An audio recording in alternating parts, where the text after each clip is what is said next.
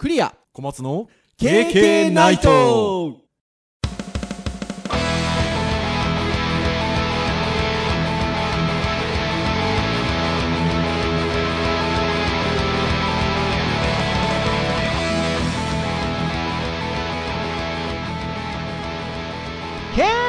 ナイト。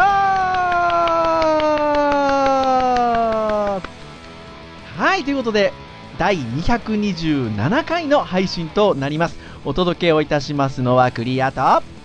れ？小松先生？そうなんです。一人喋りでございますよ、皆さん。はい。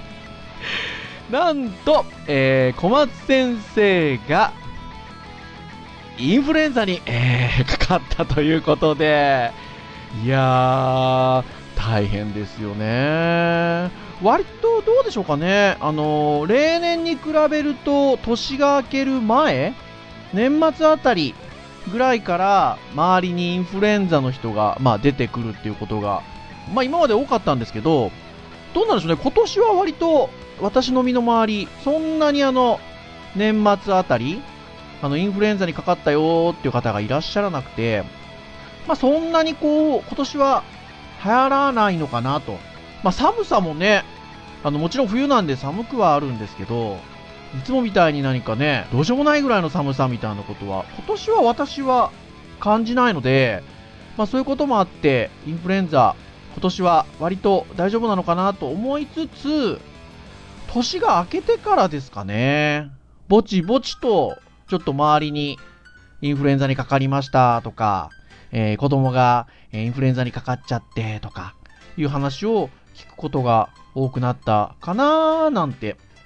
思っていた矢先に小松先生から数日前に連絡がありましてインフルエンザにかかりましたということでございますよ。ねえ。私も人生で2度ほどインフルエンザにかかっておりますが、まあ、辛い。いやー、本当にきつい思いをして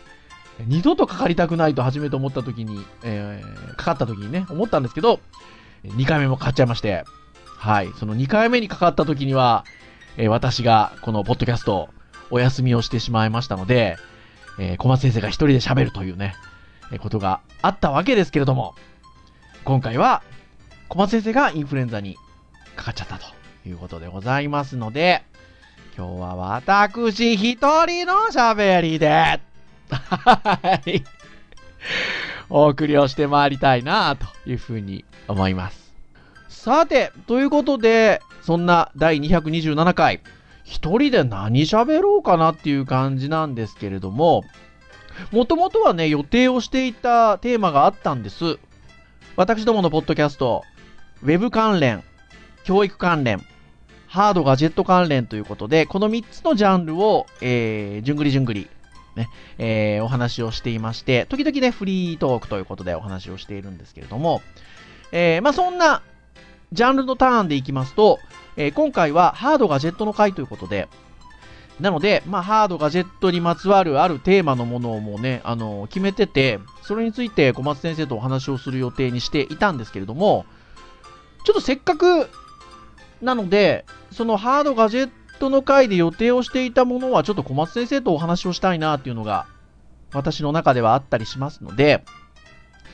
まあ、それについてはちょっと来週以降に、えー、持ち越そうかなということで、じゃあ一人で、まあ、お話をするということで、フリートークっぽいものにしようかなと思ったんですよ。で、じゃあ何を話そうかなと思ったわけです。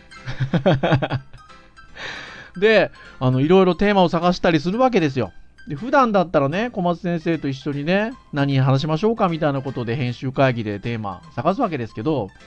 一人じゃないですか。まあ、ある意味何を選んでも自由っちゃ自由ですし、かといえなんかちょっと自由すぎて、どれにしようみたいなのをちょっと決めるのも結構難しいなと思う中で、ポッドキャスト、ポッドキャスト、ポッドキャストと頭の中で念じてたわけですよ。そしたら、はたと思いました。ああ、ポッドキャストについて話せばいいんだと。あの、ここで言うポッドキャストはあれですよ。私どものポッドキャストということではなくて、いわゆる、ポッドキャストですよ。ポッドキャスト。ね。えー、メディアとしてのポッドキャスト。これをテーマにしてお話をしてみると面白いんじゃないかなということで、えー、いくつかニュース周りをちょっとね、探してみたところ、ちょっとお話できそうな記事がいくつか上がっていたので、今日はですね、私の一人喋り、フリートークということで、ポッドキャストをテーマにね、お話をしていきたいなというふうに思います。まあ、いくつかのウェブサイトを参照しながらお話をしていくんですが、参考にしたね、えー、ウェブサイトに関しては、サイトの URL、えー、KK ナイトの公式サイトでも、えー、URL、リンク紹介しますが、まあ、キーワードね、あのー、タイトルであったりで検索をしていただくと、えー、皆さんそのページご覧いただけるかなと思いますので、参照しながらね、お聞きいただけると嬉しいなと思います。では、最初の記事。みんなのライフハック、アットダイムさんというウェブページがございますが、こちらの記事で、えー、2019年の8月の記事、ちょっと半年ぐらい前の記事になるんですが、えー、こんなタイトルの記事がございました。海外で人気沸騰。今、ポッドキャストが急成長している理由という記事なんですね。えー、私どもの経験ナイトポッドキャストで、えーと、この話ちょっとしたかどうかはあれなんですけれども、実はこの1年ぐらいですかね、海外で実はポッドキャストめちゃくちゃ流行ってるんですよ。日本はね、そうでもないですよね。えー、日本は割と、あのー、まあ、10年ぐらい前、10年以上前か、10年以上前にポッドキャストっていうサービスがもともと復旧し始めて、まあ、その頃にね、いろんなところ、方がポッドキャストを始めたりとか、いわゆるラジオ局とかが、あの、ポッドキャストやったりとかっていうので、最初トーンとね、来たんですけれども、その後は割となんでしょう、尻つぼみ的なと言われるとそんな感じでしょうか。日本はちょっと古いメディアっぽいイメージがついちゃってるかもしれないんですけれども、実は海外ではこの1年ぐらいでガーッと1、2年ぐらいですね、えー、実はポッドキャストが急成長していると。はい。えー、なんでそんな急成長しているのかっていうことが、えー、このみんなのライフハック、アットタイムさんの海外で人気ふと、今、ポッドキャストが急成長している理由というウェブページに、えー、語られております。はい。じゃあちょっと記事のね、中身をつまんでいきながらお話をしていきたいんですけど、えー、ニュースやビジネスといった情報系からコメディやドラマといったエンターテインメントまで様々なコンテンツをいつまでも無料で聞けるポッドキャストということで、まあ、お気に入りの番組もある方もいらっしゃるだろうというような記事から始まっております。はい。実際ね、あの、先ほども言いました通り、ポッドキャスト自体は10年以上前からあります。この記事で言うと15年くらい前からあったにもかかわらずというふうに書いております。まあ、YouTube と同じくというふうに書いております。まさに YouTube が出始めたのと同じぐらいの時期にね、ポッドキャストって出てきてますよね。まあ、ポッドキャストのポットは iPod から語源来ておりますので、まあ、そういった iPod 端末のような気軽に音声を持ち運べるデバイスが出始めた頃に、えー、それ用の、まあ、ラジオ番組のようなものですよね。えー、ポッドキャストっていうものが、えー、出てきたと。で、まあ、15年ぐらい前からあったにもかかわらず、えー、ここ数年で英語圏を中心に視聴者が非常に増えていますよという記事で、ある調査会社のデータによると、2019年、アメリカ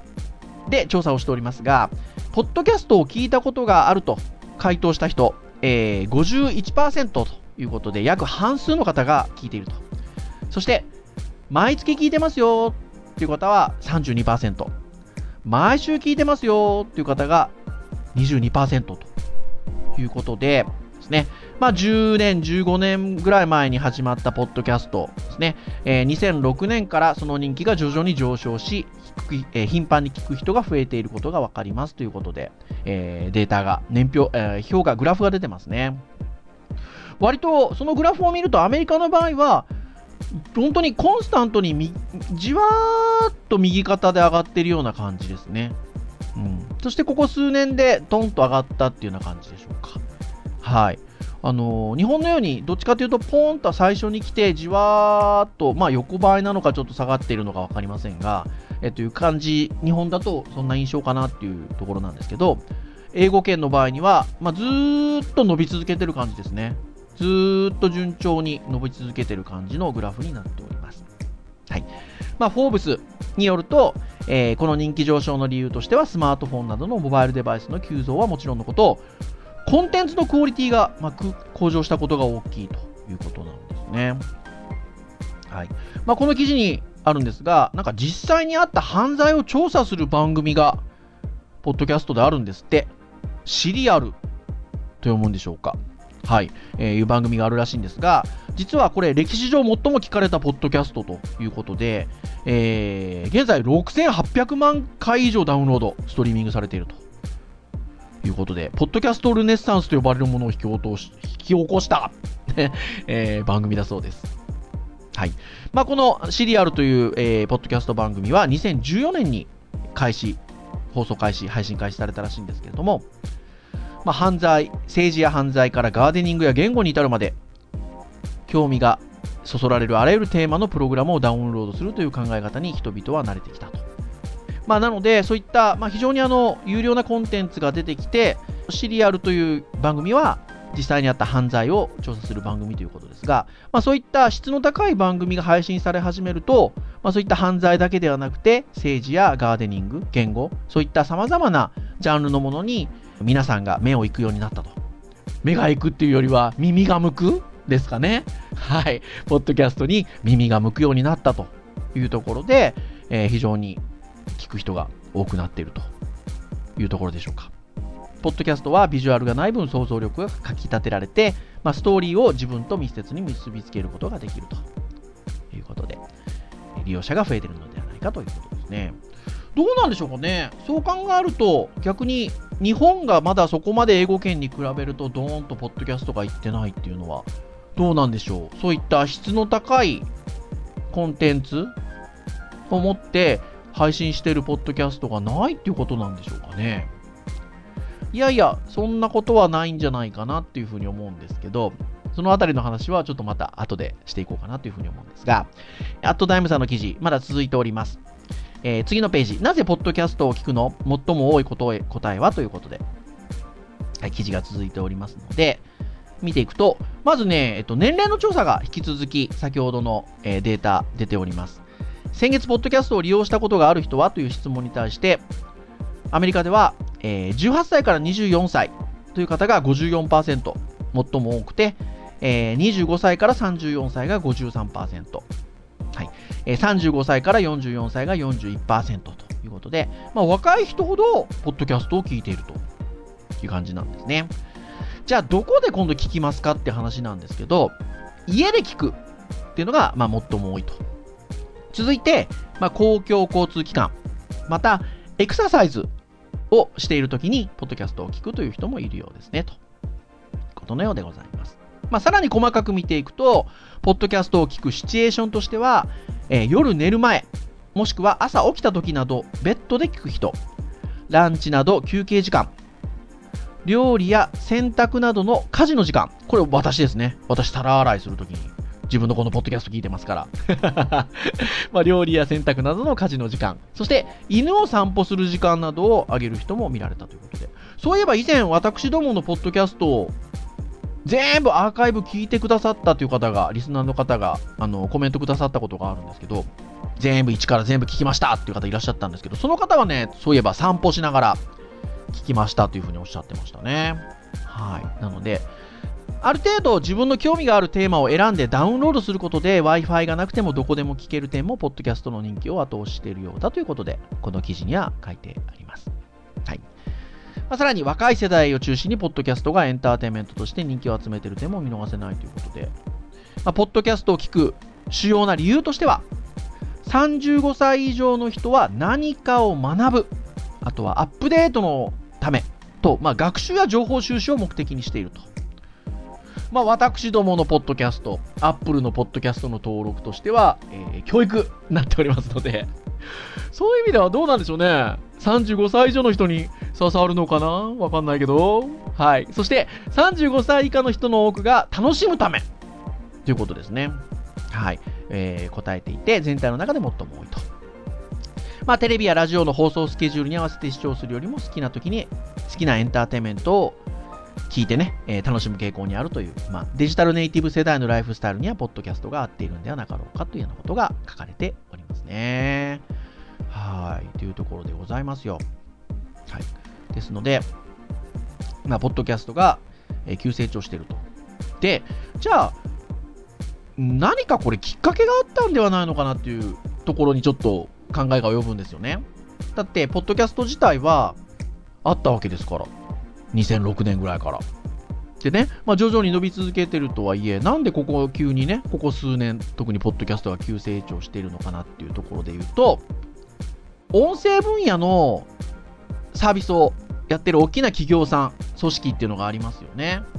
例えば、代表的なところで言うと、Spotify さんっていうオーディオプラットフォームがありますけれども、まあ、本来 Spotify さんっていうのは、音楽のサブスクリプション配信サービスですよね。一定のお金を払って、えー音楽聴き放題みたいなことをやってるわけですけども、まあ、要は、コンテンツは音声コンテンツなわけですよ。そうした中で、じゃあ、音楽だけを配信していくのかって言ったときに、まあ、注目すべきところは、音の分野で何かまだ配信できるものって考えたときが、やっぱり、ポッドキャストっていうところだと思うんですよね。ということで、えー Spotify が実は2018年の半ばぐらいから後半ぐらいかな、ポッドキャストに参入したんですよね。そして同じように、2018年から2019年にかけては、Google がポッドキャストアプリをリリースしたと。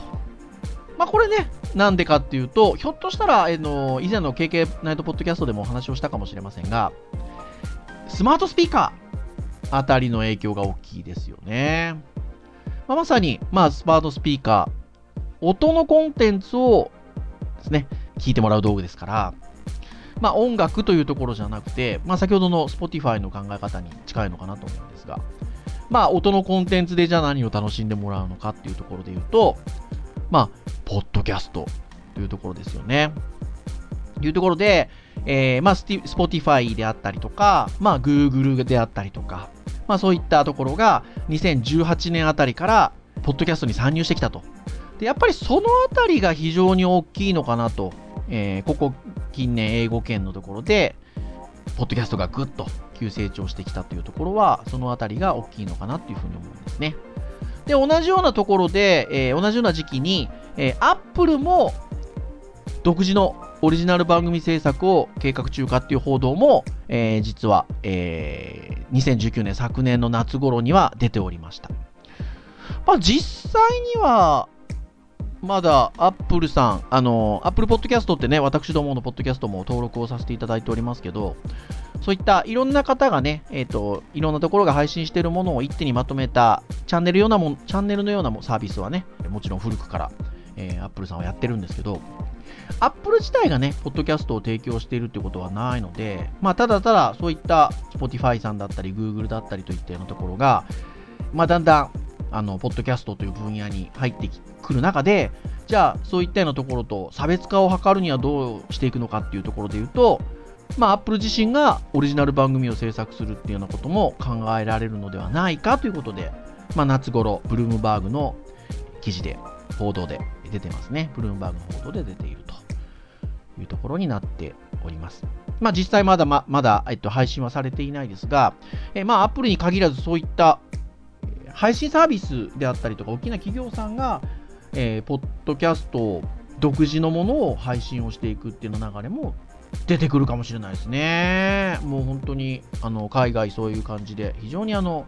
ポッドキャストっていうのは急成長しておりますので、え出てくるかもしれないなというところでございます。さて、そんなポッドキャスト。じゃあ、Spotify さん、どんなものを配信してるのか。Spotify さん実はね、あの自分のところでもね、ポッドキャストを配信してるんですって。今の話で言うと。はい。で、えっと、これはですね、AFP BB ニュースという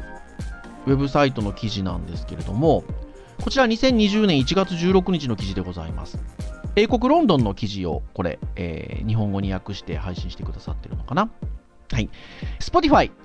家で待つペット向け BGM ポッドキャストという記事が上がっておりますね。スウェーデン音楽配信大手 Spotify は15日、これ1月15日ですね。飼い主が外出し、家に1匹で残された英国の犬犬たちのために音楽を配信するポッドキャストを開設したということで。これはだから Spotify さんが、ポッドキャスト番組を開設しているということですよね。はい。まあ、同社が行ったユーザーへの調査によると、4人に1人が外出時、ペットのために音楽をかけたまま出かけると回答したというということで。なかなかですよね。なかなかの人数、4人に1人。はい。で、まあ、そう考えたときに、まあ、別に、ポッドキャストである必要ってあるのかなみたいな。あの、Spotify さんはもともと音楽配信サービスなわけですから、ね、ペットのために音楽をかけたまま出かけるっていうことなので、Spotify だったら Spotify の音楽チャンネルみたいなものを流し続ければいいのかなっていう気がするんですけど、そうじゃないんですって。その Spotify のペット向けのポッドキャストって、まあ、My Dog's Favorite Podcast っていうタイトルらしいんですけど、日中家で待つ犬のストレスを、犬たちのストレスを取り除くために、音楽だけじゃなくて、音楽や人の話し声、物音などを心地よくミックスした音源だということ音源だというということで。そういうふうに人の声が入ってたり物音なんかも含まれてるっていうところがいわゆるポッドキャスト番組っていうことなんですよね。単純に音楽を、えー、順番順番に流しているということではなくて、まあ、犬のストレスを取り除くってことを考えたミックスがしてあると。音楽だけのミックスではなくて人の人の話し声や物音など。はい。面白いですよね。で、声に関してはですね、えー、俳優さん、女優さん、担当されてると。そして、まあ、その担当されている俳優さん、女優さん、お二人は、えー、犬たちへ向けた褒め言葉や語り聞かせ、前向きなメッセージや安心させる言葉をかけるということですね。番組については5時間ものが2本用意されているということで、これは面白い取り組みだなというふうに思います。はい。まあ、こんな風にですね、プラットフォーム自体が、ポッドキャストを作るっていうことにだんだん入り始めてるっていうところですよ。なので、まあ、特に Spotify さんは今すごく力を入れ、ポッドキャストね、え力を入れてるようなんですが、まあ、Google しかり、ひょっとしたら Apple しかり、えっと、そういったようなところもね、オリジナルのポッドキャストコンテンツっていうのを配信を始めたりするやもしれませんよね。はい。というところが、えー、今後来るのではなかろうかなというところでございますよ。で、さらにさらに、海外なんですが、こんな記事もございました。こちらは Yahoo ニュースの、えー、1月17日配信の記事なんですが、もともとはこれ、アンプさんって呼ばれるものの記事でしょうかね。ポッドキャストが受賞対象に、ピューリッツァー賞、音声報道部門新設と音声メディアの台頭という記事がございます。年65%で成長するポッドキャスト市場、2021年には1000億円超えということですよ。はい。まあ、テレビや新聞などレガシーメディアの衰退が顕著になる一方、YouTube などのニューメディアは右肩上がりの成長を続けていると。まあ、日本なんか特にね、YouTube がやっぱりというところかなと思うんですが、そんなニューメディアの中でも特に著しい成長を見せるのがポッドキャストだということで、まあ、この後はね、具体的な数字、えー、まあ、年平均65%という教員の成長率を見せているっていうような数字が並んできております。まあ、ただしこれね、あの先ほどからお話をしている通り、英語圏ですね、やっぱりね。英語圏で成長を続けているということでございます。そして人々はポッドキャストで何を聞いているのかということで、この記事にも書いてあります。えー、レポートの分析によると、ニュース、政治、人えー、時事、そして次いでコメディ、ビジネス、教育、アート、エンタメなどが並んでいるということですね。まあ、ニュースというと、ウェブメディアの記事を読むという人が多いかもしれないが、音声で聞くという人が増えているということのようですね。まあ、そういったあのスマート、えー、スマートスピーカーなどの台頭、えー、などもあるともちろん、そして、まあ、そういった中で、この記事の本題ですね、2020年から、ポッドキャスト報道にもピューリッツァ賞の受賞対象。ピューリッツァ賞っていうのは、えー、いわゆる報道などの功績を称える賞で、えー、海外の大きな賞なんですよね。で、そのピューリッツァ賞の中に、えー、2020年から新たに、オーディオリポーティングという、音声報道という部門が設置されたということで、まあ、その部門の対象として、ポッドキャストが当たっているということなんですよね。受賞対象になっていますよという形になっております。というところなので、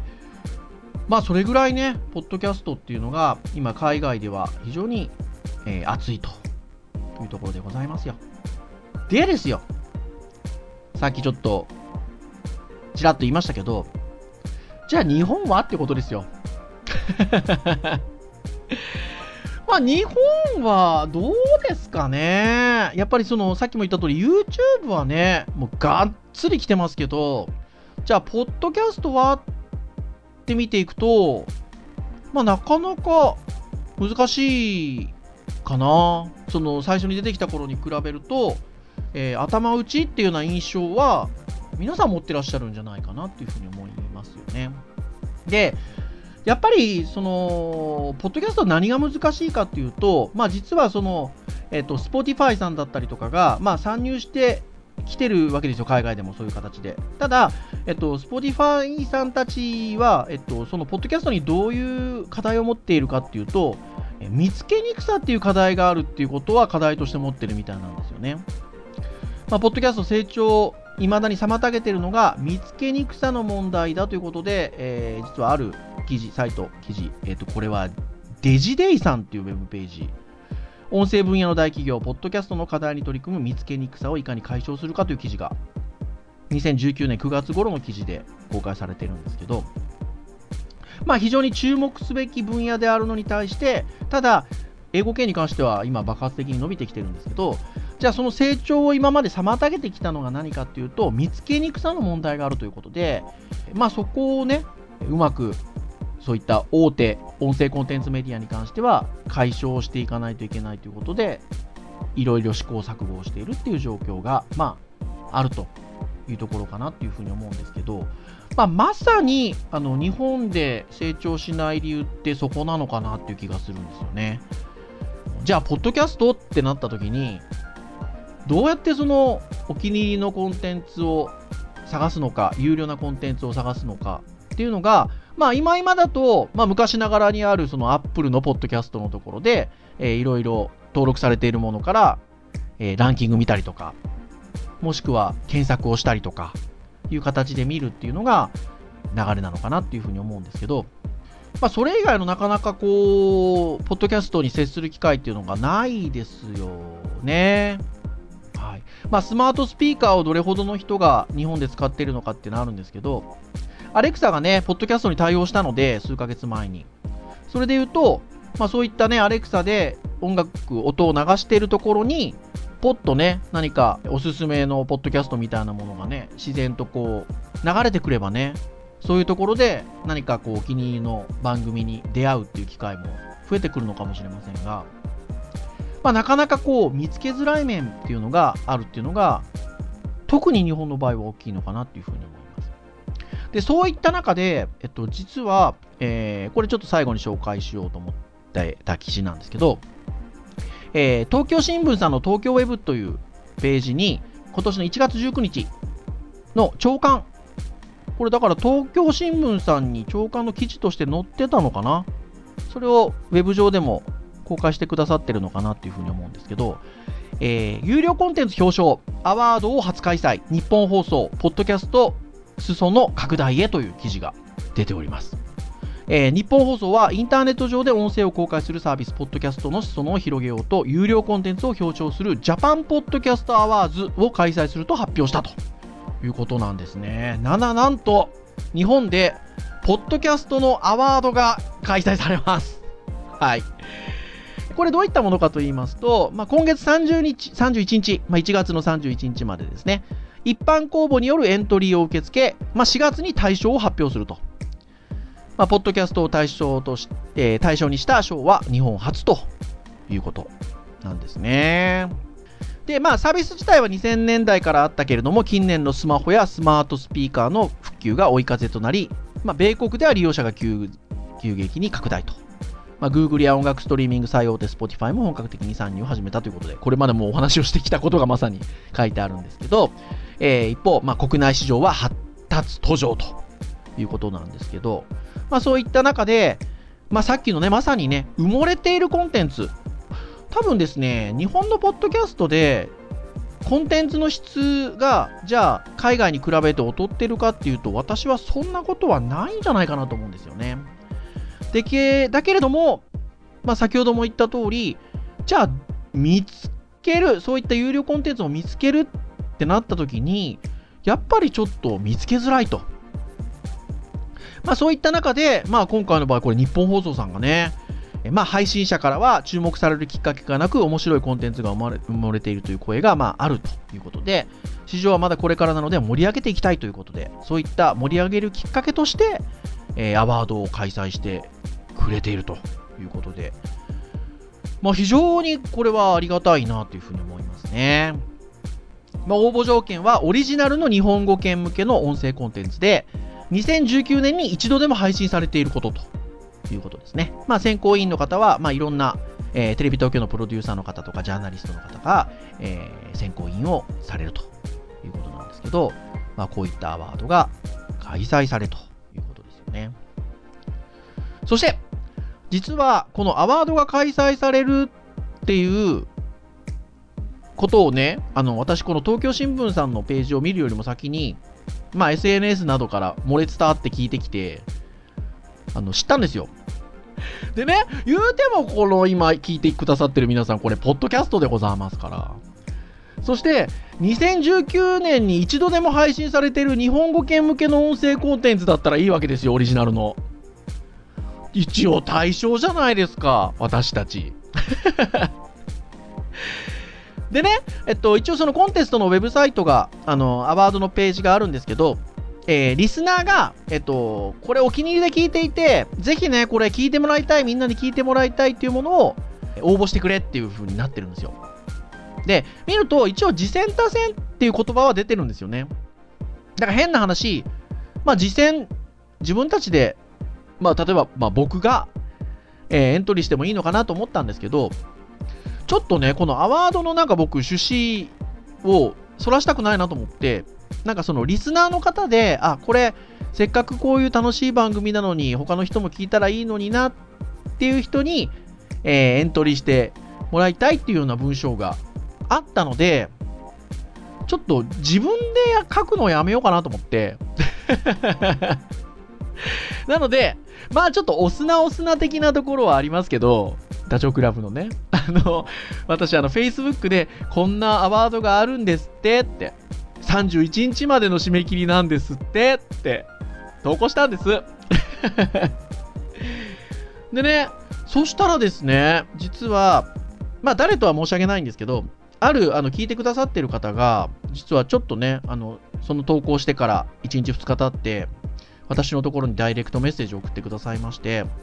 投稿しましたと、エントリーしましたと、押すな押すなという感じの投稿があったので、思いっきり押しましたと。書いてくださってエントリーしてくださったそうです。非常にあの、嬉しいなって思いますね。はい。あの、ここのね、あの、東京新聞さんの記事見ると、実はそこのコンテストが、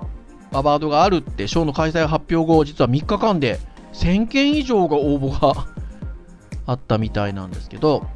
なのでね、まあ、正直、私たちのポッドキャストあのね、あの、細々とやっておりますので、まあ、アワードに引っかかるようなもんじゃないとは思ってるんです。はい。なんですけど、なんかね、そうやってこう、ひょっとしたらね、あの、そういうことで、あの、聞いてくださる方がちょっとでも増えるかもしれないじゃないですか。はい。なので、まあ、こういうね、あの、アワードがあることで、ポッドキャストっていうところにね、ちょっと注目がいく機運が高まればね、まあ、それだけで、あ、聞いてみようかなっていう方が増えるかもしれないということももちろんありますし、あのそういう意味ではね、こういったアワードが開催されること自体は、私自身もね、すごく嬉しいですし、そうやってね、エントリーしましたよっていう方が、あのお声掛けくださるのも、あのとても嬉しいなと。うん、なんか、もともとの目的の通り、こう、あの、リスナーの方がエントリーしてくださるっていうのがね、あのちょっとね、嬉しかったんです、そのメッセージいただいたとき。はい。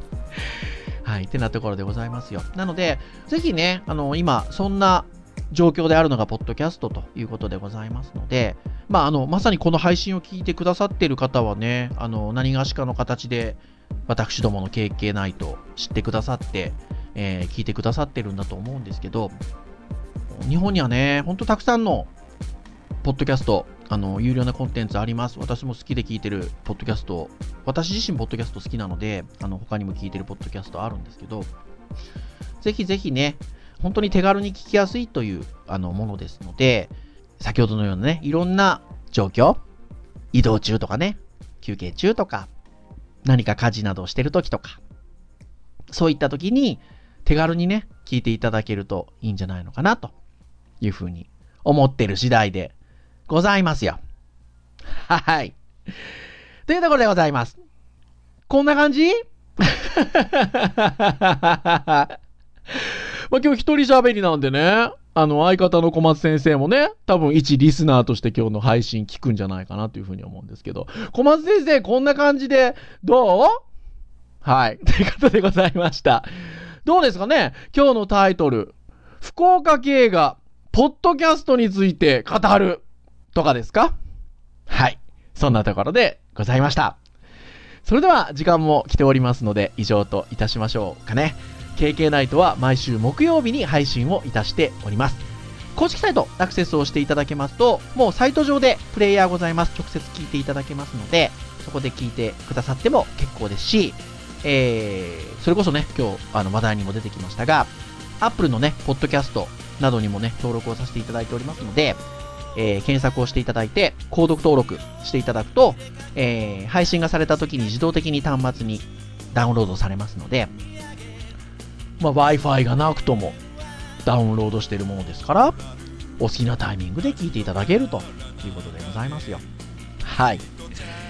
ぜひね、あの、227回の今日配信ということで、いろんなテーマで、4年以上ですね、もう4年半ぐらい、1回も休むことなく、配信をしておりますので、まあ、古いものから新しいものまで何か興味のあるものがあれば、ね、気軽に聞いていただければなというふうに思います。それでは以上といたしましょう。お届けをいたしましたのは、クリアでございました。それでは次回、第228回の配信、小松先生と共にお会いしましょう。皆さん、さようなら